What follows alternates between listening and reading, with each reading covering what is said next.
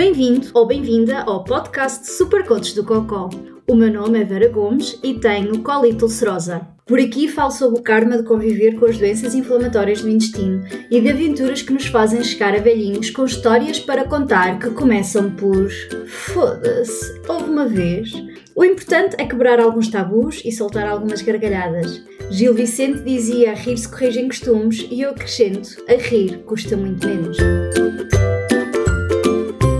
Confesso que andava a preparar um episódio que ainda vai sair depois deste, e hoje de manhã, o dia em que preparei este episódio que estás a ouvir, estava a ter uma conversa e a desabafar sobre as 10.500 coisas que acontecem. Merdinhas, sabes? Aquelas merdinhas que não vais morrer disto, não matam, mas moem para chuchu. E a resposta que levei foi: devias falar sobre isso.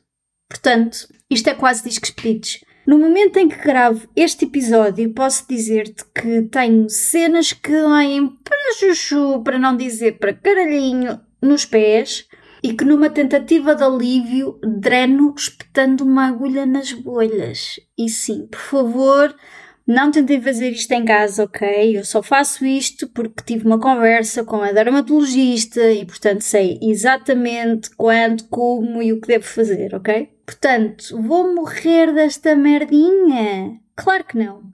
Mas custa-me calçar umas meias, ou calçar seja que tipo for de calçado, porque as cabras estão em sítios estratégicos assim propositadamente para me foder o juízo.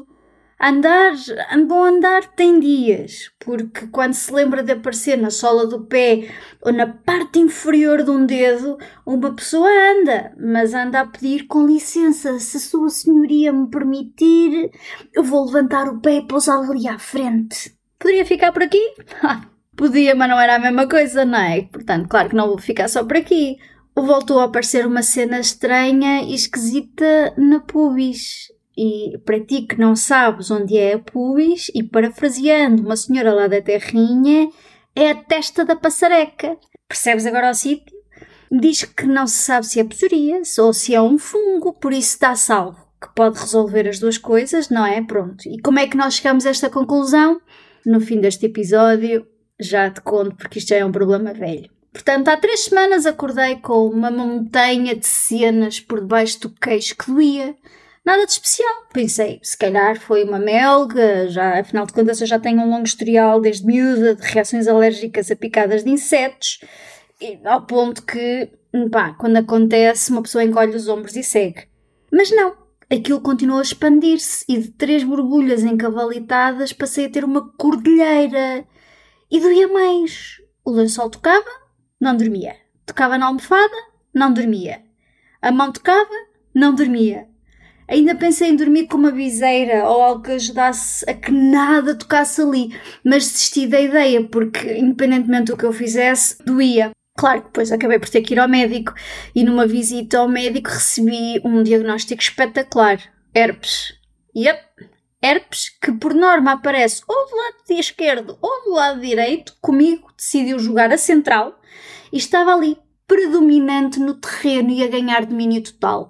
Já te disse que doía o toque? Agora imagina ter que usar máscara sempre que punha pé fora de casa para levar os cães à rua ou até para ir ao médico. Juro, a combinação não podia mesmo ser pior.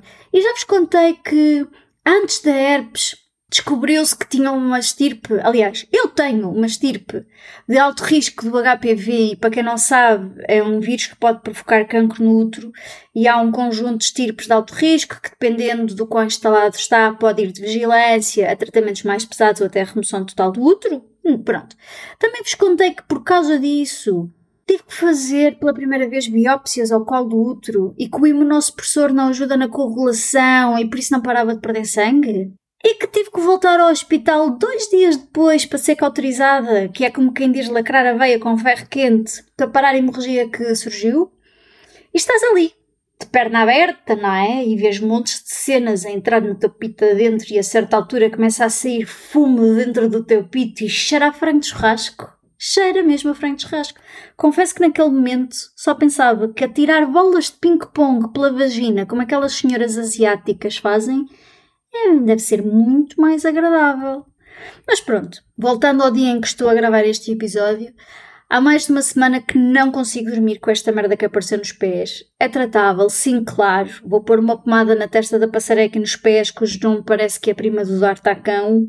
Mais um pó, mais umas merdinhas. E claro que aproveitei e também mencionei que depois de ter andado a arrumar armários, a minha zona lombar, que já passou por três sessões de quatro infiltrações, voltou a queixar-se e por isso estava jeito uma droga qualquer que aliviasse a dor, já que ontem acabei o dia a subir as escadas em casa de gatas e literalmente a tirar-me para uma banheira de água quente e a pensar três vezes se de facto precisava de mudar o canal da televisão quando finalmente consegui chegar ao sofá, claro, porque isto não aconteceu assim tão rapidamente quanto desejável. Claro que na mesma altura que avariou a testa da passareca e os pés, a hidradinite separativa também deu os ares da sua graça, com uma cordilheira de berlindes entre as nádegas.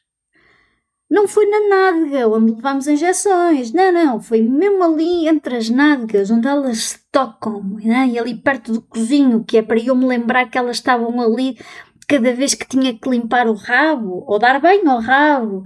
E como o sítio é tramado, não dava para tramar e desta forma aliviar a dor. Portanto, a dor estava ali 24-7. E portanto tive mesmo que esperar umas três semanas até que, puf, fez o choque a pique e rebentou por si própria. E sangrou, sangrou, sangrou. Sangrou tanto ao ponto de precisar de todo o meu racional e pensar, não é fístula porque na colite ulcerosa as fístulas são raras. Não é fístula porque não saem cenas. Não é fístula porque eram berlinos da hidradanite. No fundo, precisei de me autopregar uns quantos pares de estalos para me acalmar e deixar-me de esterismos. Mas verdade é esta. É tanta merdinha, umas atrás das outras, que uma pessoa às tantas já nem sabe quantas é que anda. E claro, uh, que pelo meio de tanta desgraça, o mal nunca vem só e, portanto, a minha cadela, que foi esterilizada há umas semanas, descobriu-se que afinal tem uns valores hepáticos acima de normal e, portanto, tem que fazer uma ecografia ao fígado. E dois dias depois estava outra vez no veterinário porque andava em três patas. Pronto, ao que parece, partiu uma unha junto ao sabugo e aquilo infectou. Portanto, como se não bastasse as minhas merdinhas, agora tenho a minha cadela que está sempre pronta a brincar com o meu cão e não dá porque tem que levar com aquele cone enfiado, não é? Aquele funil enfiado no, na cabeça, porque tem que levar betadine duas vezes ao dia na pata e o resultado é ela ter betadine até às orelhas, o mais que tudo que assegura ter betadine na testa, e eu, bom, começo a pensar que uh, só em me aproximar dela, para lhe espetar betadine na pata, só dá com um fato tipo astronauta. E mesmo assim, e mesmo assim, tenho a certeza que entre as minhas mazelas e as mazelas dela acabaria com betadine na nuca. Isto tudo para vos dizer o quê? Para vos dizer que viver com uma doença crónica tem destas merdas. A tripa está controlada, mas temos que gerir o preço que vem com isso. E por vezes o preço que vem é mesmo este: os imunossupressores deixam-nos mais vulneráveis a infecções oportunistas e à abscesa que nos vive na pele e, aliás, pelo corpo todo. E há fases que não têm nada a ver com precisas de reforçar o sistema imunitário ou tretas parecidas, têm mesmo a ver com a natureza e o ecossistema em que vivemos. E sabes, é tratar as merdas que aparecem, mandar muitas caralhadas e ter amigos e pessoas em teu redor que te fazem rir e que te aceitam como és.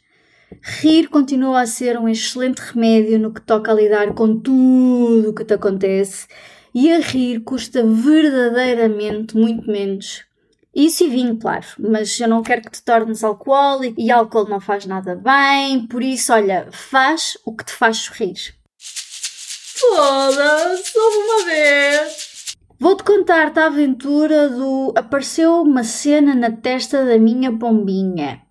Então, um dia, um belo dia, estava eu a tomar banho e notei umas manchas vermelhas, tipo placa, assim, uma coisa estranha, esquisita, assim, naquilo que era a testa da minha pombinha. Ora, malta com imunossupressores, é natural que a pele fique mais sensível e por isso comecei logo imediatamente a rever o que é que tinha mudado na minha rotina. Nada, não tinha mudado nada. E então, mandei um WhatsApp ao meu médico, ao meu gastroenterologista, nestes termos. Não mudei de gel de banho, nem sabonete, nem detergente da roupa, nem comprei roupa interior nova, nem tão pouco tive sexo. Tenho uma mancha vermelha muito esquisita na pubis, o que faço? Médico respondeu quase imediatamente a dizer: Manda foto. Li aquilo e fiquei apreensiva. É que aquilo é mesmo resves ourique com partes mais íntimas e privadas e a não ser que por sex texting, não é? Ninguém envidia de bom grado, bom, talvez a malta das dick pics, mas ninguém me manda assim esta, fotos desta zona assim a homens estranhos, não é? mandei uma mensagem ao mais que tudo a dizer: Olha, vou ter que enviar uma foto das minhas partes íntimas ao médico. Assim como assim, achei que se o informasse, não é?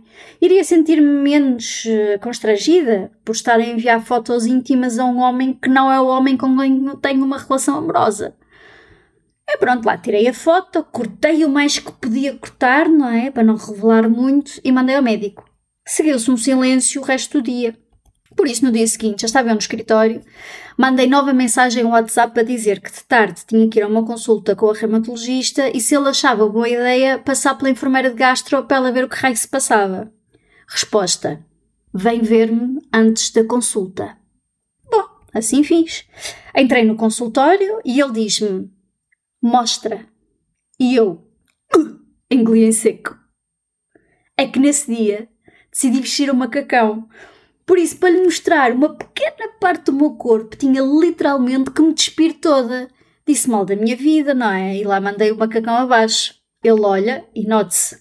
Testa da passareca, não é? E diz: Vem comigo.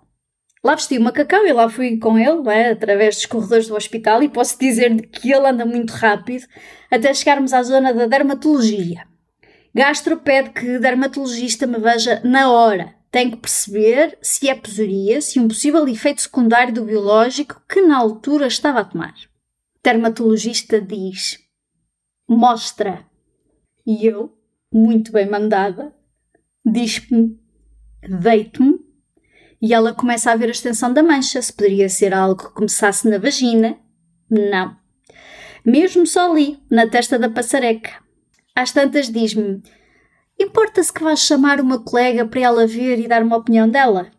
E eu engoli em seco outra vez.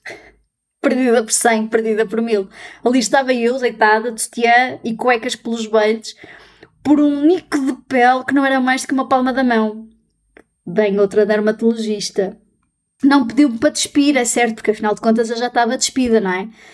E olha, aqui, olha, dali, Bom, não chegam a conclusão nenhuma, ou se é psoríase numa fase muito inicial, ou se é um fungo, e portanto optam por uma pomada XPTO e logo se vê como corre. Se se resolver, fiz. Se não se resolver, então mais merdinhas, exames e não sei o que é para se fazer. Bom, lá me visto novamente e vou à consulta de reumatologista.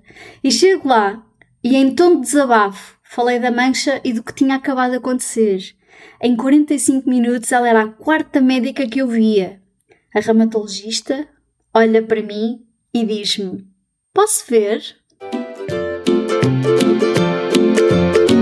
É tudo por hoje. Se gostaste do que eu viste ou achaste interessante, se esboçaste um sorriso ou soltaste uma gargalhada, então está na hora de seguir os desígnios do Buda e faz uma review. Até para a semana e que Buda do Cocó esteja contigo!